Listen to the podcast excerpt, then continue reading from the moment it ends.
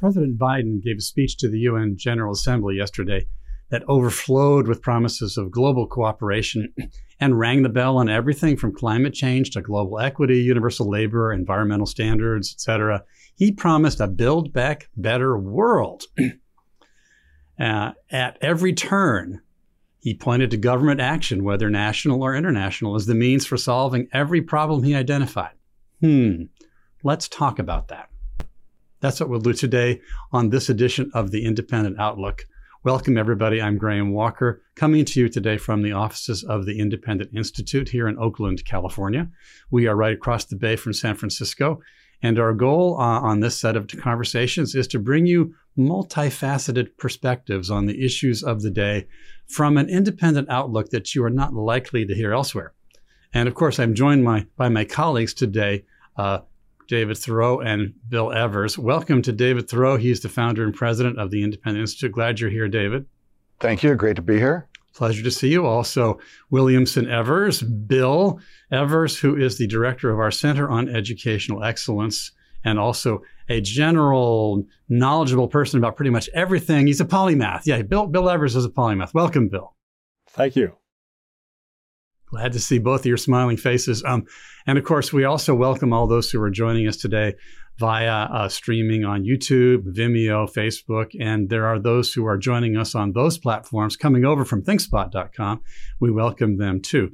So, uh, getting started on this conversation, it's not like I want to fixate on President Biden, but I couldn't help but be struck by the things he said and the things he kind of tried to avoid saying. Well, here's here's a couple things he said, gentlemen. Um, I'm, I'm re- reading literally from the White House uh, website printout of the speech.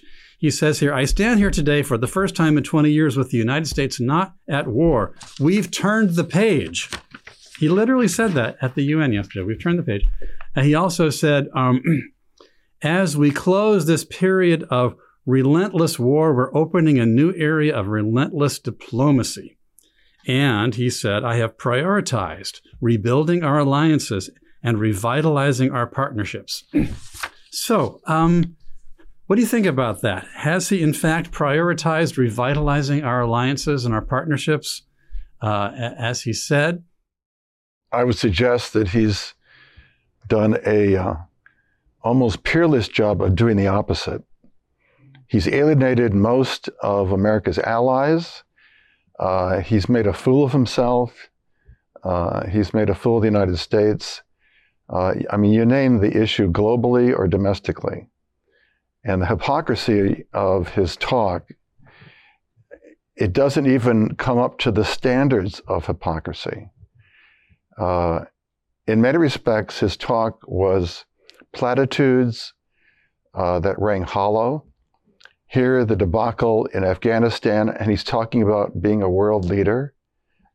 Uh, in the aftermath of the withdrawal, as the withdrawal was being completed, they had this drone strike that they claimed killed operatives with bombs from ISIS K. It turns out it was an aid worker who works for a nonprofit aid group in the United States that was killed, who was laid uh, loading water bottles in his Toyota. Mm.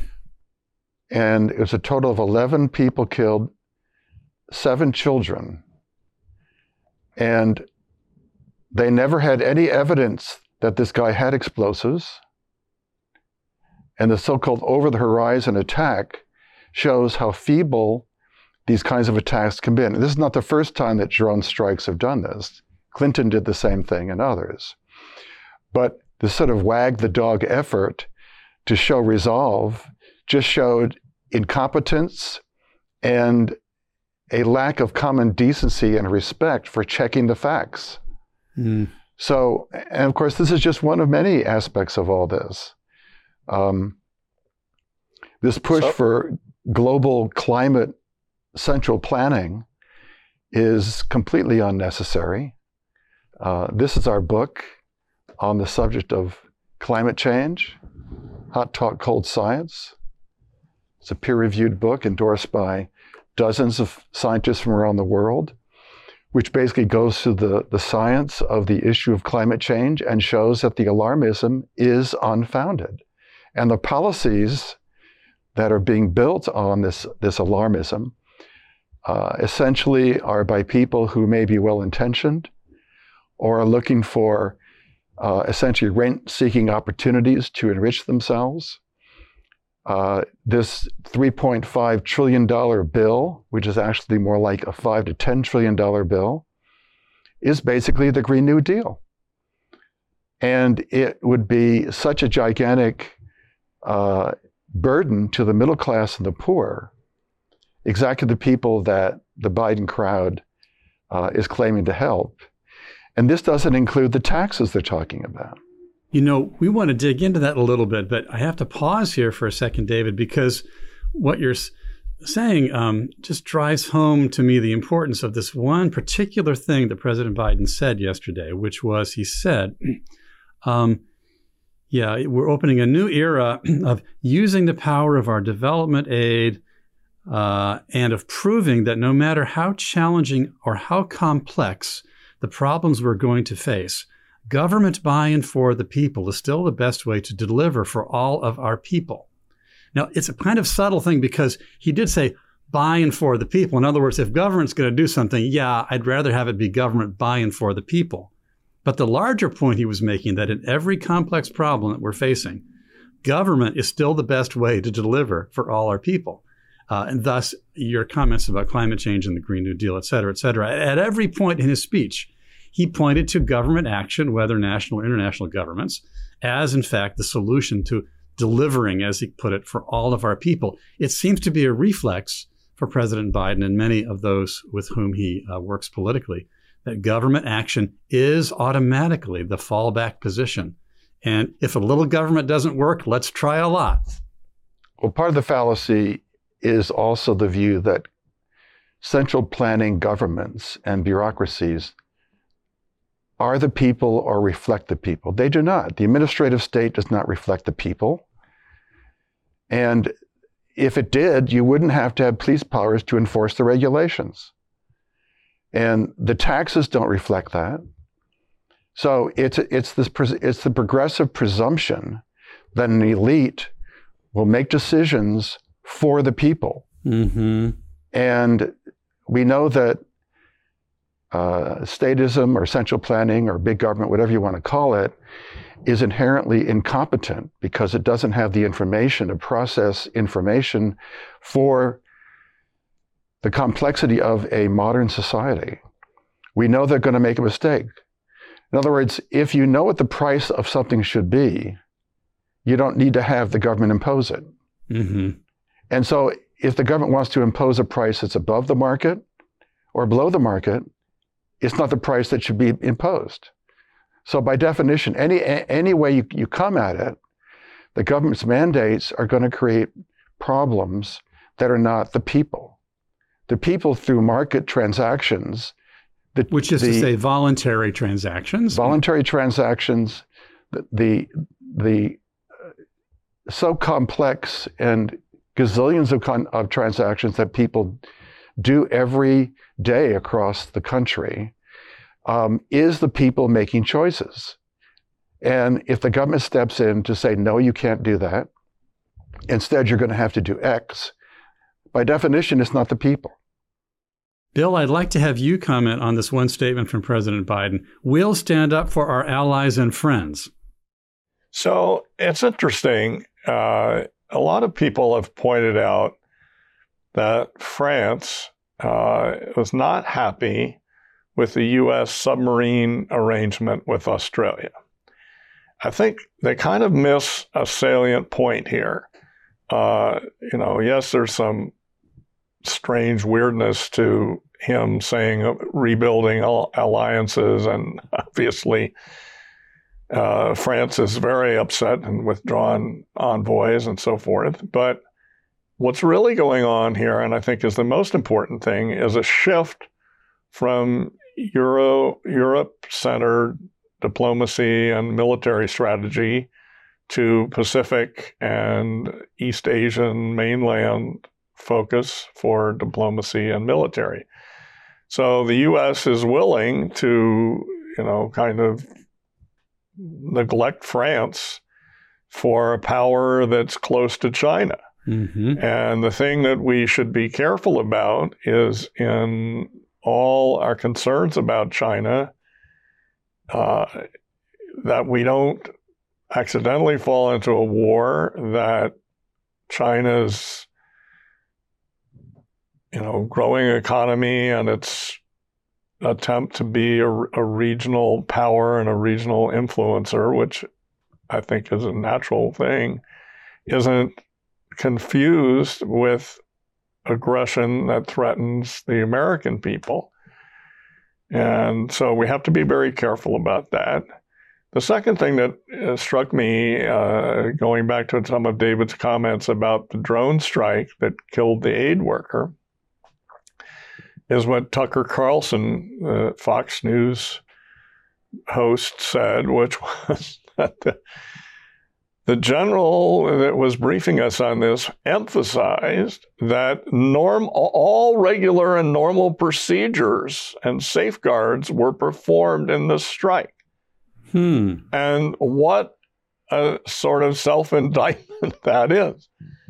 Uh, and the, the story in the New York Times today that went further into the uh, decision making pointed out this was not a hurried decision. They spent hours uh, doing this, figuring this out, tracking it, double checking, on and on and on. They still got everything wrong and killed lots of completely innocent people, including many children. It's not as if that, they're just saying, we did our best. Not only that, Bill, but it was an attack in a residential, yeah. crowded city right. area. Right. And uh, they claimed that, at first, they were claiming that there were two people killed. And then it came out about the whole group, including all the children, who were standing around while this guy was loading his car, apparently. Um, no, they, but they, but they claimed that there was a second house. He they claimed there was a house, and the children came out to greet him. That's right, mm-hmm. and they claimed there was a secondary explosion, which they said that verifies that he had explosions in the car. So reporters or whoever, I forget who exactly it was, went out to the scene. There is no evidence whatsoever of a secondary explosion. Correct. And so this is this is supposed to be the creme de la creme of the intelligence system ordered by the White House to do this strike. So why well, should we, we have, have why should we have confidence yeah, in exactly. Biden? We have unintelligent. Hey, I don't think this is unique no. to Biden. I mean, it's more war that takes out innocent lives and, uh, you know, I think it, capacity for this is present in other administrations too. I'll yeah, say, definitely. you know, Bill, could I come but the, back but to the, your comment? But the bigger, bigger point, Graham, bef- uh, sorry to interrupt, the bigger point though is no one is being held accountable. Mm-hmm. Right. Now, in the code of mili- the, the uh, U.S. Code of Military Justice, there are provisions for manslaughter and other crimes. But if the top people implement it apparently this was, a, this was approved no, up this was approved up the chain of command, not right. to the very highest level, but several steps up. Right. And so apparently there's no culpability. So what kind of message, of course, does that tell people, including people living in Afghanistan or in any place in the world, about U.S. reliability, trustworthiness, mm-hmm. uh, morality, and so on? So Biden goes up to the UN to give this talk about how he's changing things for diplomacy in the aftermath of this obviously war crime. Yeah, I thought kind of I thought it was yeah, it's pretty funny. Uh, so they're rejiggering our relations with Egypt in order to supposedly condition things on human rights. so the day this was announced, uh, journalists were put in jail for reporting on abuses committed against Coptic Christians. so, uh, you know, the Egyptian government is promising all this stuff in line with the uh, Biden Biden administration's uh, foreign policy emphasis on human rights, but they're just they're just you know putting the rhetoric out and continuing with their repression, which is obviously subsidized by the American taxpayer. Uh, you know, I want to come back to a comment that you made just a few minutes ago, Bill, if I may. Uh, I was noting how President Biden had said, we'll stand up for our allies and friends. Um, you observed a moment ago that there's a risk uh, in this sphere of oh, of underplaying the legitimate aspirations, you know, of mainland China for influence in its part of the world, and of interpreting every attempt to strengthen their society as necessarily aggressive. I think right. that's a really interesting point. Uh, it would Thank be you. as implausible to say that China shouldn't have special influence around itself as it would be to say the U.S. should have no special influence in the Western Hemisphere. Right. So that's that's well taken. But at the same time, okay, now you have to respond to this probably. But at the same time, um, I can't help but think of the impact of what happened in Afghanistan, the calamitous and chaotic withdrawal, and you know the drone strike just being part of that, um, as clearly an evidence that we're, we do not necessarily stand up for allies and friends. How that will look in Seoul, South Korea, how it will look in uh, Taipei, how it will look in Latvia, Lithuania, and Estonia. Um, does the precipitous U.S. withdrawal from Afghanistan um, actually make it look more tempting uh, for other powers, in this case, China being one of them, uh, to take advantage of U.S. weakness? If, in fact, the U.S. president is now declaring that there will never be relentless war, but only relentless diplomacy, so the stakes are way down for any aggressors. I'm I worried think, about that. Well, I think I would look at it from a slightly different angle. Uh, the danger that is shown both the response to the withdrawal of the U.S. from Afghanistan and the drone strike is that the U.S., in order to counter perceptions that we are weak and retreating around the world, will do things to show resolve, to show that we're a, pot- a potent power that uh, a reflective great power would not do. Uh, that we will overextend with regard to Korea or Japan or Latvia, Lithuania, and Estonia or whatever, and become on hair trigger. Uh, I, there's serious things to bear in mind about that, how alliances entangle us in the activities of other countries. And I, I wouldn't be as concerned about uh, the way you put it that, you know, some politician or bureaucrat in Taipei is going to be worried. Uh, they, they should attend to their defenses, and that's, you know, more their job than ours.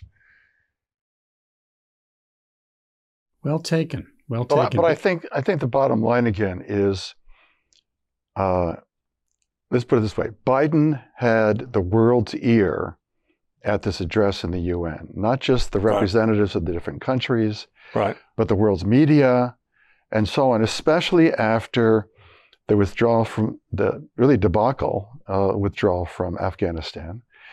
Uh, the uh, the crisis at the southern border is no trivial matter.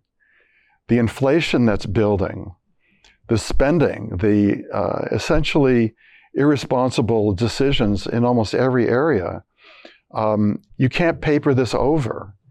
And uh, I think what, what we're seeing is Biden projected an arrogance that he, that he believes will uh, excuse, in some respects, um, using the right slogans and platitudes. Mm-hmm will excuse the behavior of things that he and his team uh, have been pursuing. He, uh, he said, We have turned the page. So don't keep talking about that stuff, David. He's turned the page. He's turned the page. I don't know, I don't know if we've turned the page. I mean, yeah. in the African country of Guinea, the U.S. was training a bunch of military officers in a special program, you know, right. where we uh, train officers and enlisted men in foreign countries and teach them lawful warfare and combat techniques and so forth. So, in the middle of the night, the people drove away from the U.S. program and took over the country. You so, mean having been trained by us first? Right. Yeah. And I mean, it was in the middle of the program. That's a kind of a very uh, exciting escalation. And we have had people trained by the United States take over countries in the past, but usually not in the middle of their training. But these are these these this approach. Uh, I don't know if that's an all diplomacy approach. yeah, this, this approach to foreign relations of, and it's not just training forces. It's massive aid of equipment and funding. It's propping up of regimes. It is all sorts of covert activities uh, and so on. It has been going on for 100 years or more. And uh, it is a, a progressive neo mercantilist view. It's not the view of the founders, it's not Jefferson's view mm-hmm. or Adams' view, and so on. And uh, so the, uh, the confusion that arises is that a market based system, a capitalist nation, uh, as the US is considered, um, cannot survive without interventionist policies around the world. I think and, also also it distorts it distorts our society and our constitutional order. I mean, we, we right. saw that yes. in uh, General Milley's uh, phone call uh, towards the end of the Trump administration, two phone calls towards the end of the Trump administration to his counterparts in China, and, uh, you know, here we are in the midst of some kind of at least rhetorical uh, battle of words with China during the Trump administration, and, and one that I might say is continuing under the uh, Biden administration. So Milley takes upon it himself to call uh, these, you know, leaders, military leaders in China, without the knowledge of the secretary, the acting secretary of defense at the time. I found uh, that despite policy, the stated policy that we were not to be having communications with Chinese counterparts that might be normal, but were not, that was forbidden at that time. And so he's taking it on himself because he thinks, oh, well, uh, Trump might do something. Excuse me, Nobody elected General Milley.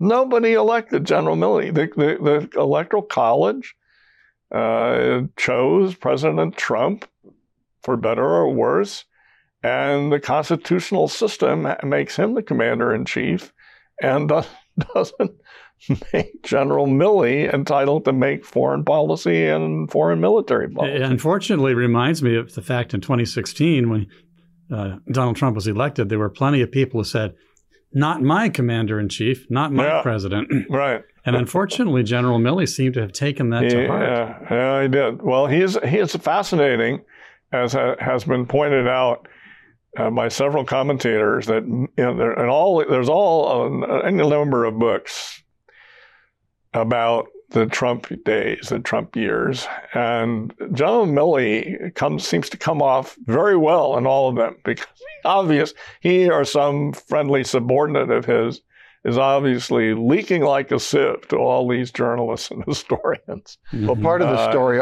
also uh, apparently is that other high-ranking military officials were aware of Milley's doing this. Oh, there not, were fifteen. There were fifteen people in the room. Exactly. Wow. That's right. Not, so it was separate from the civilian overseeing. Apparently, there, are, there the some of them may some of them may have been civilians. Yeah, the point is, be. but I think that he, was the. He, it, the point is that this was not known to the Secretary of Defense. That's what not, my point. Yeah. Not the second one anyway, and it yes. was not approved, and it was against the existing policy to not have such communications with China. Right. Now, we've also seen uh, all sorts of evidence of um, uh, hoaxes and fabrications right. uh, to bring Trump down. Yeah. Uh, I mean, if same same time period, right? Right. If Trump can be impeached for a phone call, meanwhile Biden does all this other stuff, and there's no accountability for it, uh, it does raise serious questions, and uh, I think going back again to Biden's speech, it shows the, the blatant hypocrisy and the folly that the Biden people believe that they're going to get away with it, that people will ex- eh, believe this narrative.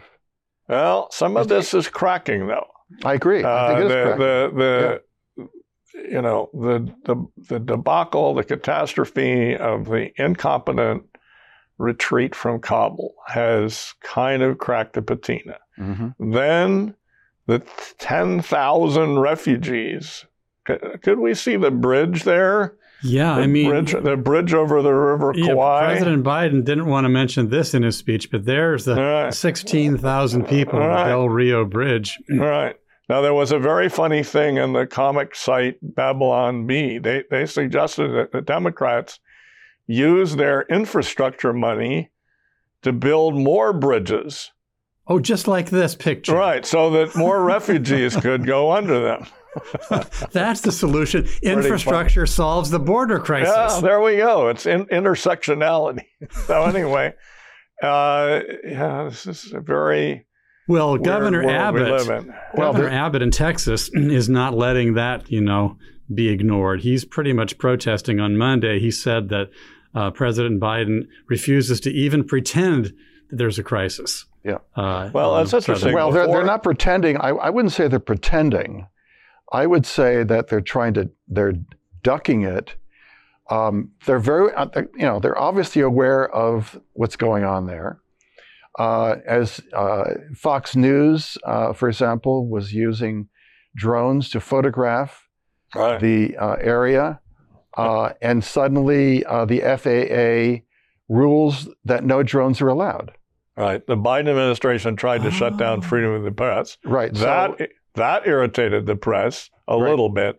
But So- what's more irritating the press and cracking this patina is that he doesn't answer any questions at you know in con- the con- con- press conferences.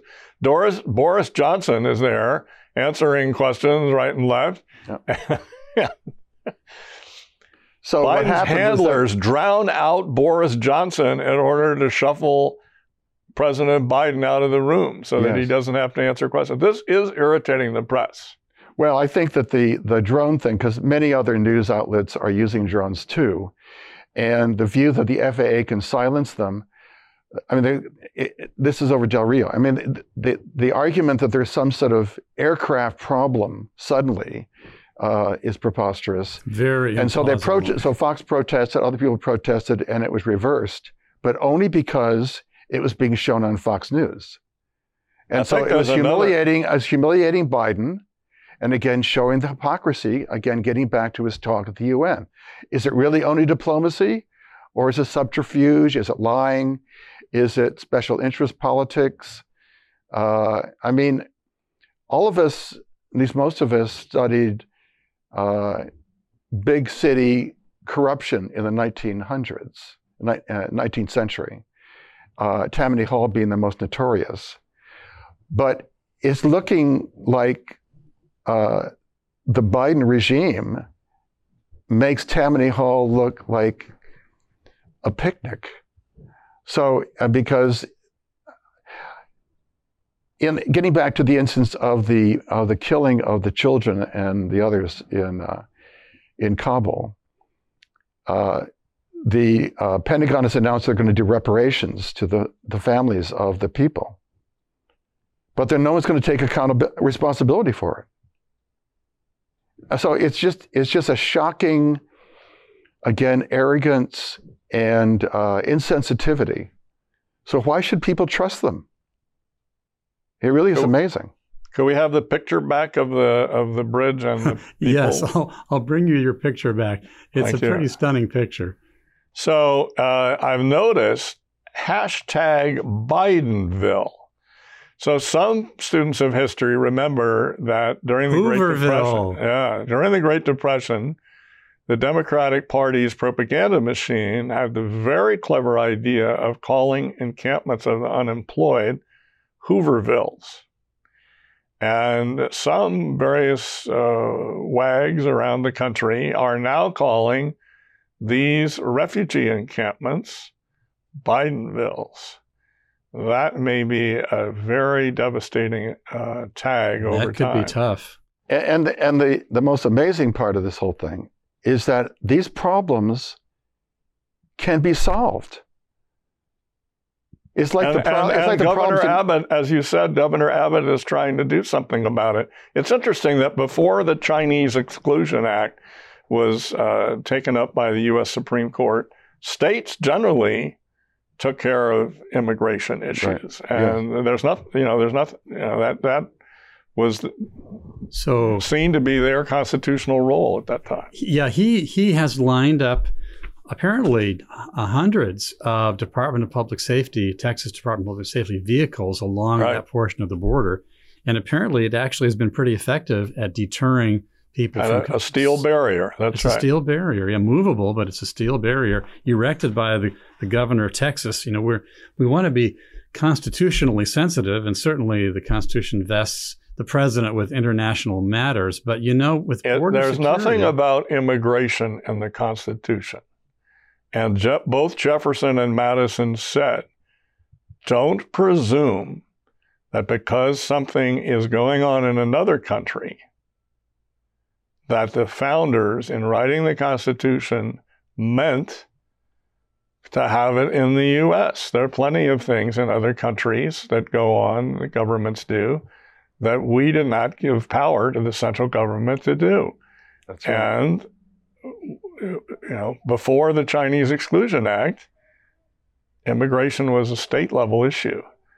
And this is sort of forgotten. The, the argument of the Supreme Court was it's intrinsic in sovereignty that the federal government should be in charge of immigration. Well, uh, what, what about what Jefferson and Madison said? Mhm. Maybe maybe they knew more than the Supreme Court at the time of the Chinese. and Exclusion. moreover, the the logic of the U.S. constitutional system is that there are powers enumerated to be exercised by the central power, but those Right. that are not enumerated are retained by the states or the people, respectively, per the Right. Tenth Well, the Supreme Court just ignored that in the case of immigration. Yeah. But, but I think we should be clear about the issue of immigration as it is. The issue of immigration is not the issue of individuals migrating freely through people's property with their consent, taking jobs in a market, buying homes, paying for education.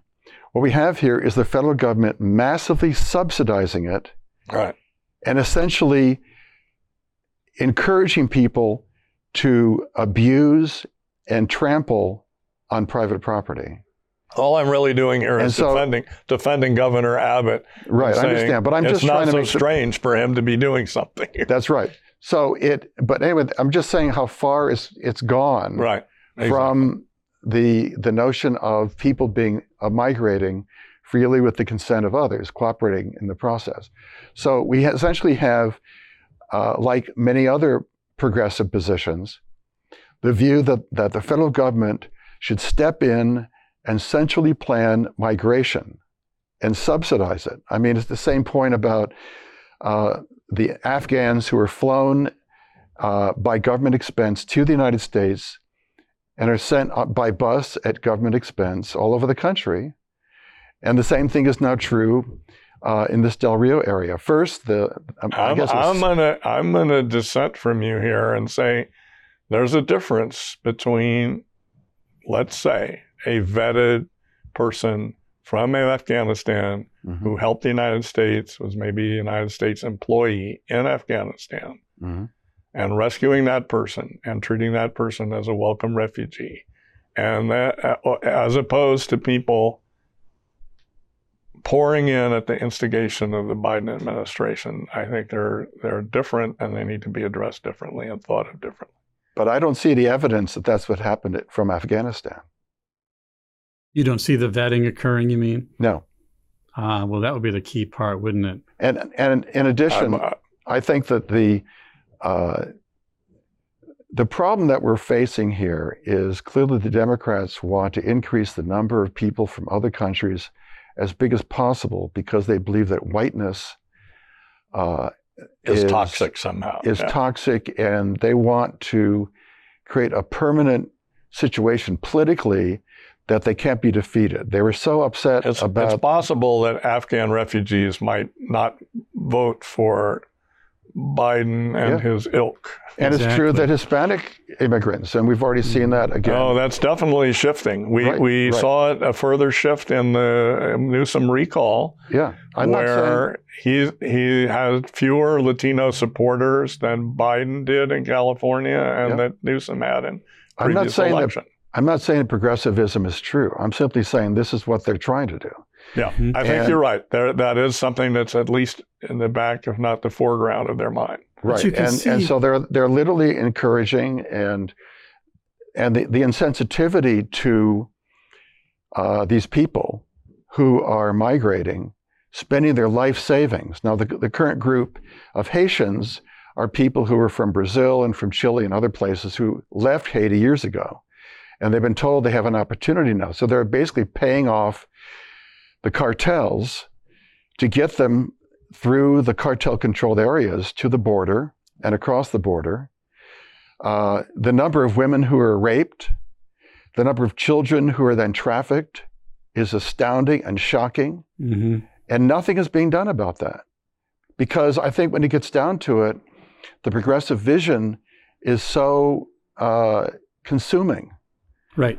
that they're willing to sacrifice doing the right thing Mhm. uh, for power in the every harm case. is worth it, they might right. say. Harm is worth it.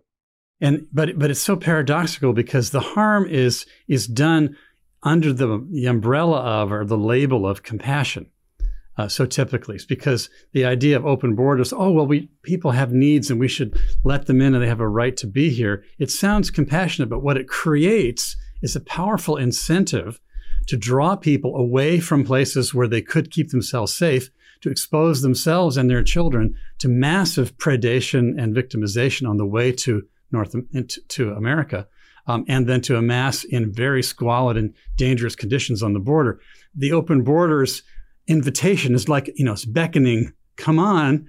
And when you say come on, then you create an incentive for all sorts of abuse, even Well, though think- that was not the motivation. Supposedly. Think of it this way if you have a house and the word gets out by your neighbors that anyone can go on the property into the house and stay there, and you're going to pay for their food and their shelter and their education, you're going to have A lot of visitors. a lot of visitors, right? You're going to Yeah. have an invasion, right? Well, it's And- interesting to see how things like compassion and so forth can be. Uh, they can take on a life of their own. I mean, take Mhm. take the co- concept of equality, which is certainly something that's expanded in its notions over the years, and now we look at the uh, military spending bill, and it's going to uh, have women signing up for the draft. So, you know, they're compelled, Ma- ma- compelled to sign up for to this. Right. sign up. Right. That's right. They're going to be compelled. Yeah. And it will pay for the administrative aspects of that. And it's sort of strange that uh, a fairly momentous decision like this is not, instead of being buried in a military spending bill, is not being debated on its own. Mhm. And uh, it it seems to me, you know, we we think of a free society best being uh, defended by volunteers, and you know, if there are going to be women that are participating in the military, they should be volunteers, and the same as the men. And so, instead of lauding this as a uh, by the way, it's not just Democrats and progressives That's right. who are favoring this. Conservatives are going along with it. Yeah. It's It's it's supposed not, to be a great advance for equality. It's a great advance for coercion. That's it's a great advance for compulsion. That's right. And and it's a, a loss to a free society. And it's like saying, uh, you know, it's just I don't know. It, so so let's say we are back in ancient Sparta and the helots, which are the state slaves of ancient Sparta, are only men. And this is hypothetical because they were both men and women. And some brilliant reformer comes up with the idea, oh, that's not fair. We should have women helots too.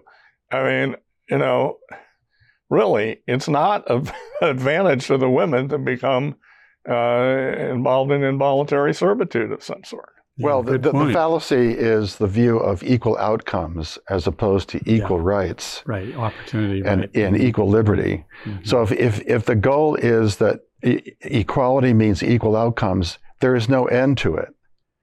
So uh, people of different heights and different ages Mhm. and different Born in different places. Right. It's a fight against nature. It's a it's a it's uh it It's a is revolt against nature. That's it's a revolt against nature. That's right, and everybody loses. Mhm. Because really, everybody's different. Yep. And they should have their rights, and they should not be bended and forced and herded into uh, some set pattern that the gov- government bureaucrats and politicians prefer. I'd like to spend a couple minutes talking about the other subject which President Biden didn't really address on his turning the page thing, but David brought it up earlier, which is to say uh, the domestic economic consequences of this vast 3.5 trillion, or is it more? And just by way of uh, drawing people's attention, you can go to our website, independent.org, and there's this remarkably good essay just published by our senior fellow John Goodman on uh, cradle to grave waste in the Democrats' three trillion spending plan, uh, recently published uh, in the Washington Examiner. And I think we have some other things on the topic. David, can you kind of give us an introduction? Why do you think it's more than 3.5 trillion? Well, one reason is because um, the details of this are yet to be made public. Uh, as far as the nitty gritty of what all this is about, and the fact that the the Democrats are, are now pushing for a massive tax increase, which might be three trillion or more. I mean, you have to realize, first of all, the federal government is gigantic already, and uh, at the end of this month, on September 30th, they're going to have to uh, decide if there's going to be uh, an uh, expansion, essentially, of the debt limit, uh, because the, the, federal government's going to run, run out of money, as they say. And so uh, the debt continues to grow, and the Democrats are convinced that uh, they can essentially sort of uh, rework a, a society uh, by maneuvering people and their their lives and their values and their assets into some sort of end state that will be more just. And the specifics of this are to increase taxes in every category, to restore the estate tax. Uh, the taxes are going to be primarily when I say primarily, I mean almost overwhelmingly borne by the middle class and the, and the, uh, the lower class. It's going to especially affect minority groups that are in those categories. And uh, that's a, allegedly going to be just. So it's, uh, it's a mad grab because they want to try to rush all this stuff through before they get thrown out of office because they think that will lock them in. But just like Biden's speech, you've got to be a true believer and incredibly naive to believe what he said. And if anything, his speech actually pulled the rug out from under his own credibility. And so the progressives are pushing this gigantic spending spree, which is going to require uh, a, an enormous increase in money creation Mhm. uh, by the Fed, uh, and that's why they're and that's why they're also pushing for the tax increase. They don't know how they're going to fund it. There's no accountability. There's no fiscal sanity to it.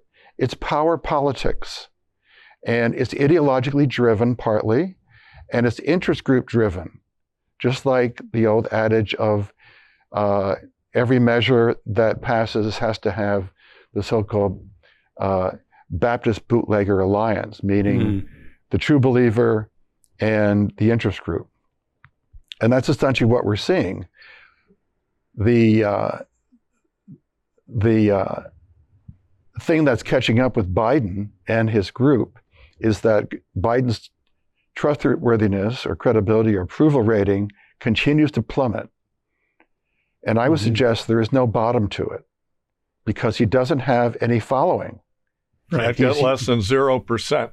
He's useful. Well, that's the bottom. Yeah. to different groups, including the blob and the swamp and whatever you want to call all these different, the administrative state, whatever you want to call these different groups, and uh, the ones that feed off it.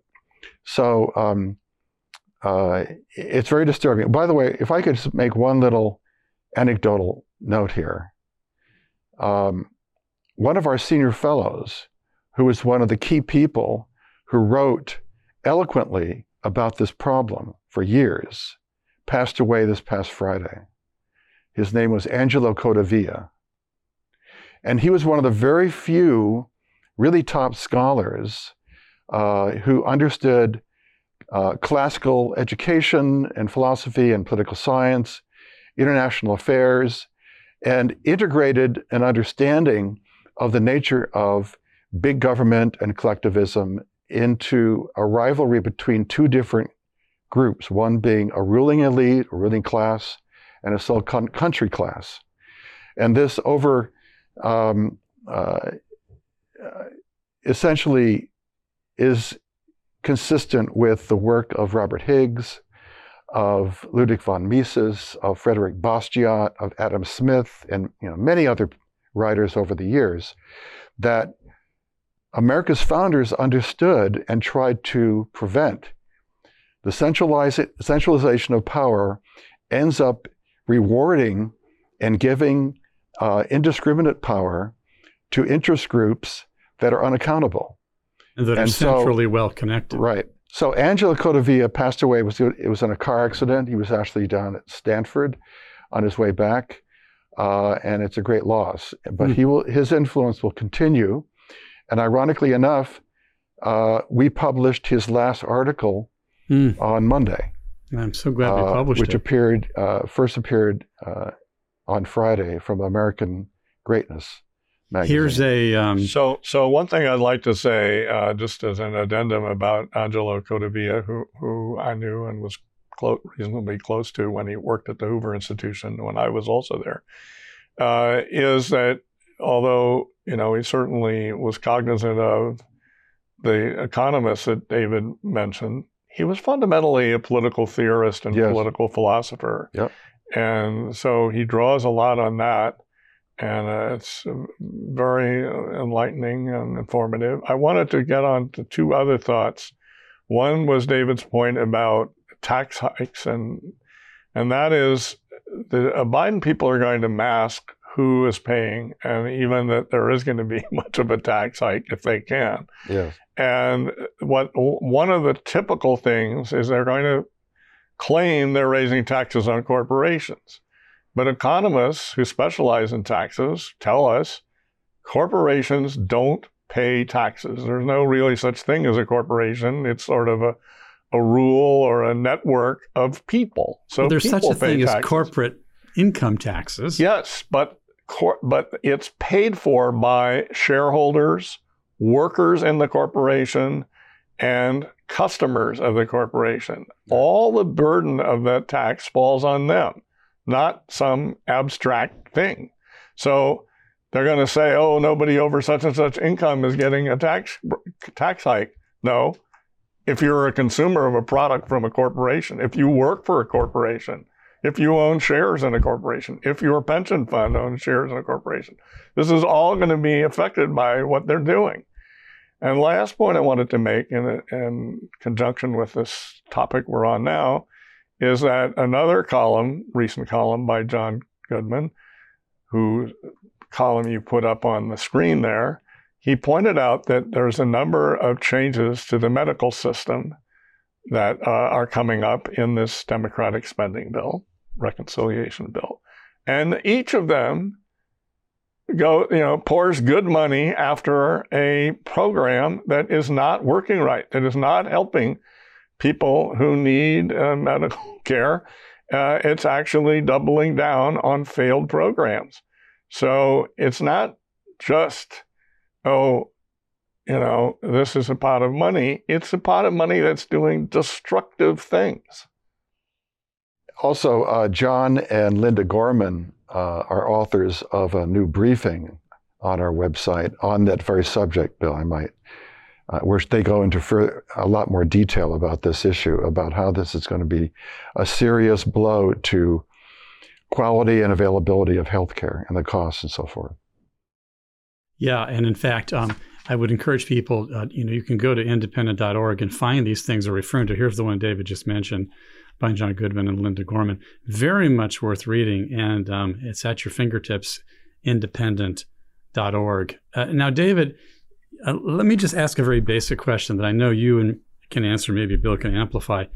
Um, the way these things are put to us with regard to the infrastructure spending and the taxation and the money creation and so forth, it, it often comes down to a very simple thought. If you care about helping people who are hurting, then why would you object to the creation of money, even to an indefinite degree? I mean, don't you care about people?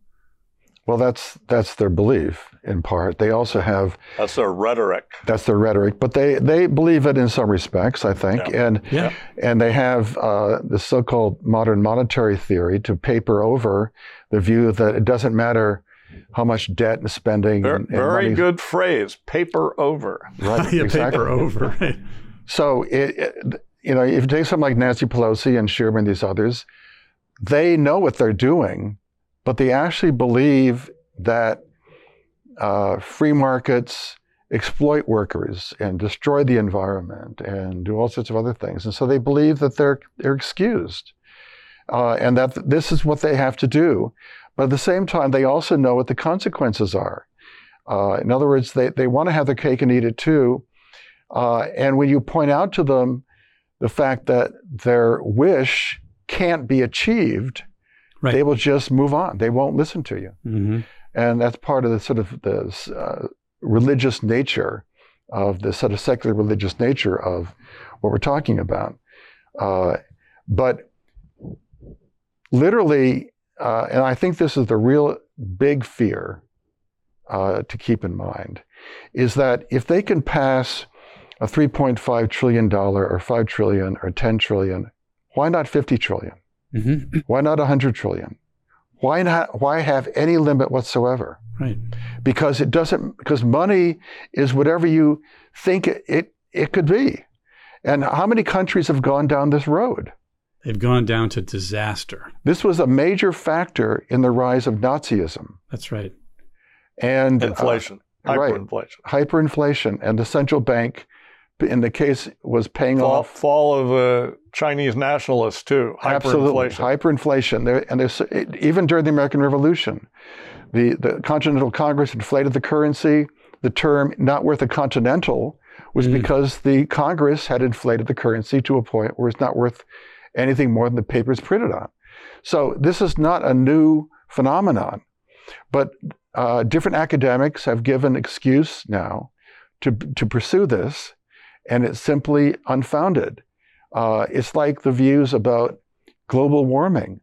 You know, you get to a point where I don't care about the facts. I like the theory because it's useful and it gives me meaning. Uh, it's like the, the push to vaccinate children today.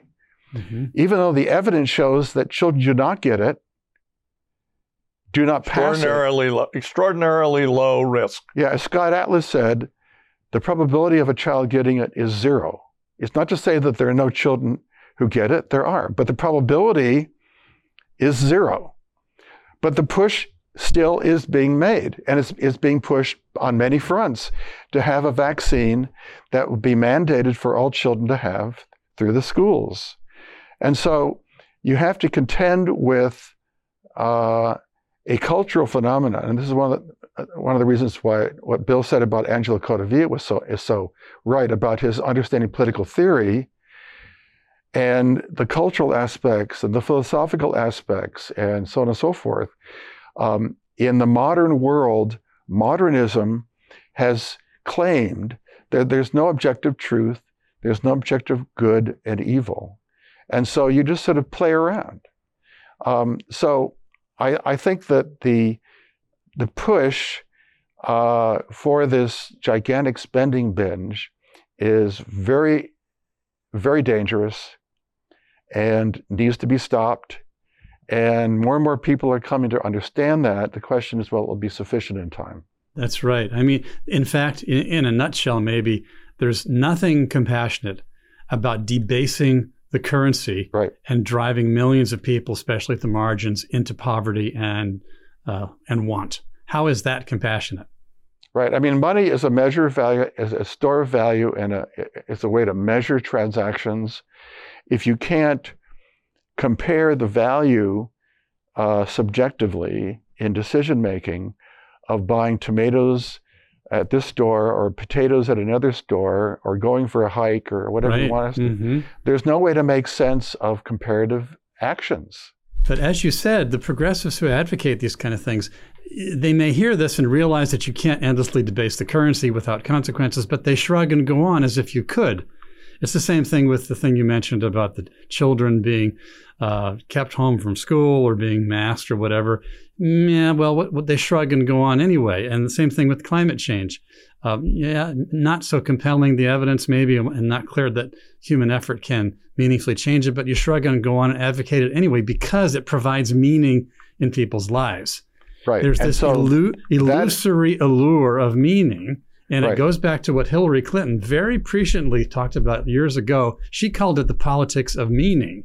She ah. said it favorably, but in fact, it was very, very revealing. People find meaning through the advocacy of these political so called solutions. And facts don't matter when it's about the meaning of your life. but most people don't believe this. Right. And that's why there is this, getting back to Angelo Codevilla, there is this ri- rising percentage of people in the United States and other countries who don't buy the progressive narrative. And they're looking for a way to overturn it or at least not have to be subject to it. And so that's the, that's the tension, that's the dynamic that we have. And it also explains why progressives are trying to ram everything through because they know this is a growing sense. As Bill said, Hispanics are increasingly turning away from it. They want school choice. So before it's too late, so ram it through. Yes, hmm that's right. Very interesting. Um, we're getting near the end of our of our hour here, but there's probably a few more things we might like to talk about. Um, when you talked about these matters about time running out, we probably owe it to our friends to talk a little bit about the recall election, which we discussed at length two weeks ago before it occurred, and now, of course, it's occurred, uh, and Gavin Newsom is obviously staying in place. There were some interesting signs that the support from uh, Latino Californians was much weaker than you know would have been thought to be. All that's a little ominous, perhaps, uh, for those who uh, supported Gavin Newsom's agenda.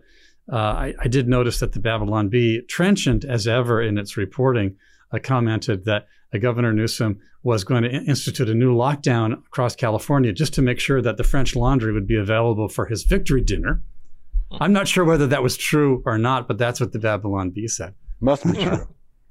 Uh, what's the meaning of his uh, apparently very strong uh, success? I would suggest that, uh, as you may remember or know, the race had tightened to virtually a draw. And about that time, the Democrats launched, or just before that, as it was getting closer, they launched a new campaign against Larry Elder. In other words, the reason for the recall was to recall Gavin Newsom. That was the point. Larry Elder wasn't even part of the discussion at that point, or any of the other candidates. But the, the Democrats very intelligently realized that Newsom would be recalled if it was about his measures and his track record. So they, they changed the discussion and the media picked up on it. So Larry Elder became the issue. So Larry Elder became white supremacy and blackface. He became all these different derogatory terms, which are totally preposterous and racist. I, I personally have followed Larry Elder for many, many years. Yeah. He's been a public figure in California for and, and nationally for many years. Yeah. And it's he's a, a very informed, intelligent commentator on public issues.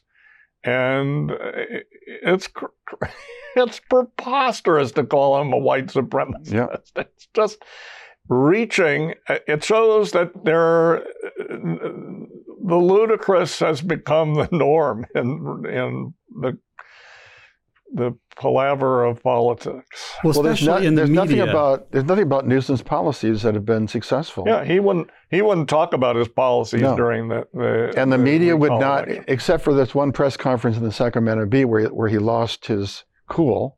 Yeah. The media would not you question ask me? him.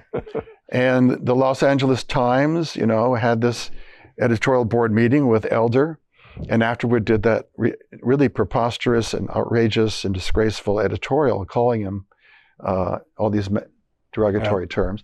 So uh, the media followed suit. Um, again, getting back to Angelo Codevilla's point about the ruling, ruling class and the country class.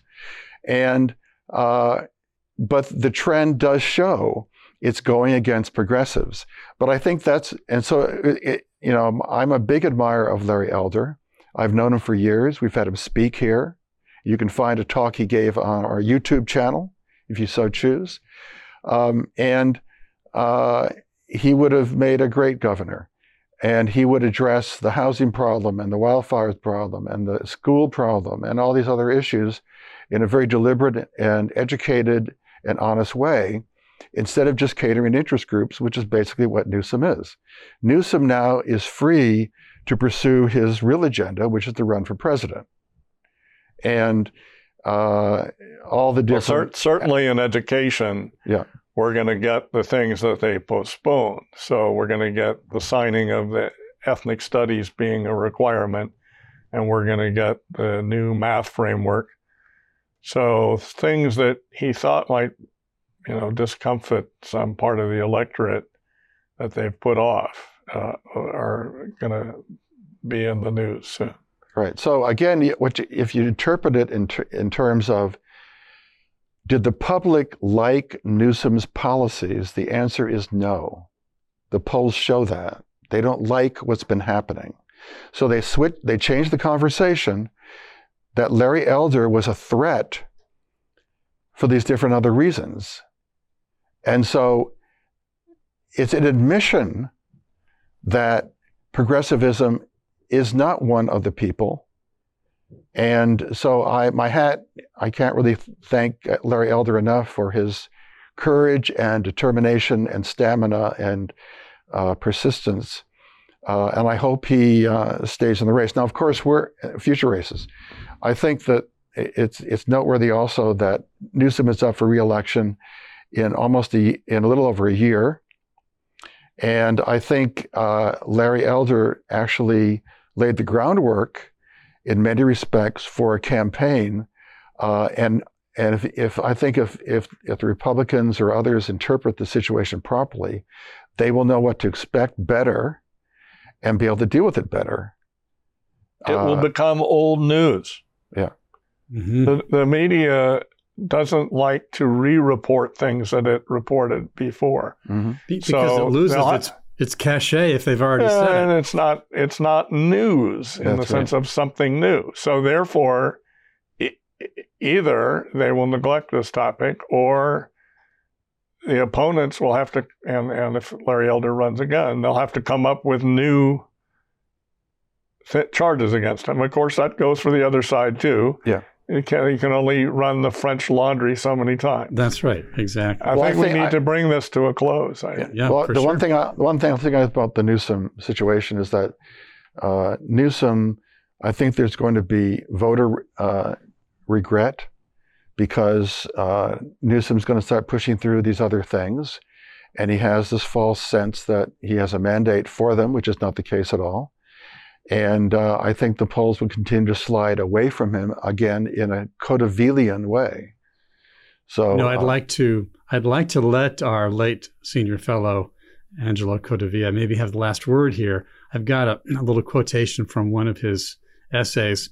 Here's what Angelo Codevilla said: "The distinctions between Republicans and Democrats, liberals and conservatives, are being overshadowed by that between what we might call the court party, made up of the well-connected." The people who feel represented by mainstream politicians who argue over how many trillions should be spent on reforming American society, who see themselves as potters of the great American clay, and the country party, the many more who were tired of being treated as clay. So, with a salute to those who are tired of being treated as clay, let me thank David Theroux. We thank Bill Evers and all those who joined us for today's edition of the Independent Outlook. Goodbye from the Independent Institute. Take care.